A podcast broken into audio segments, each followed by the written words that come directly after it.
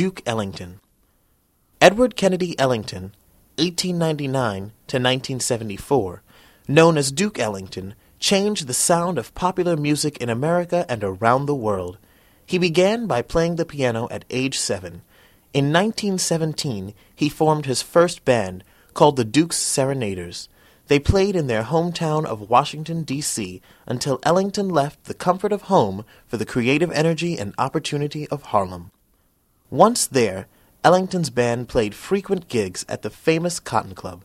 It was a whites only club, but fans could tune in and hear live broadcasts of the show.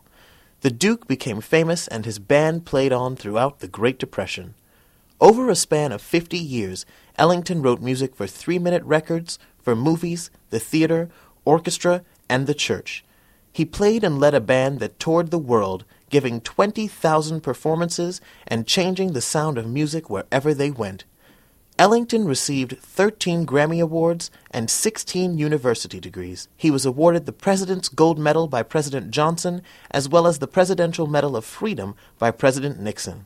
The country of France gave him their highest award, the Legion of Honor, but the highest praise was from his fellow musicians. The great Miles Davis said, I think all the musicians in jazz should get together on a certain day and get down on their knees to thank Duke.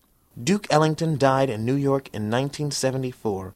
On the day of the funeral, a black man who had come down from Harlem said, I'm here just to bear witness. A man passed through, and he was a giant.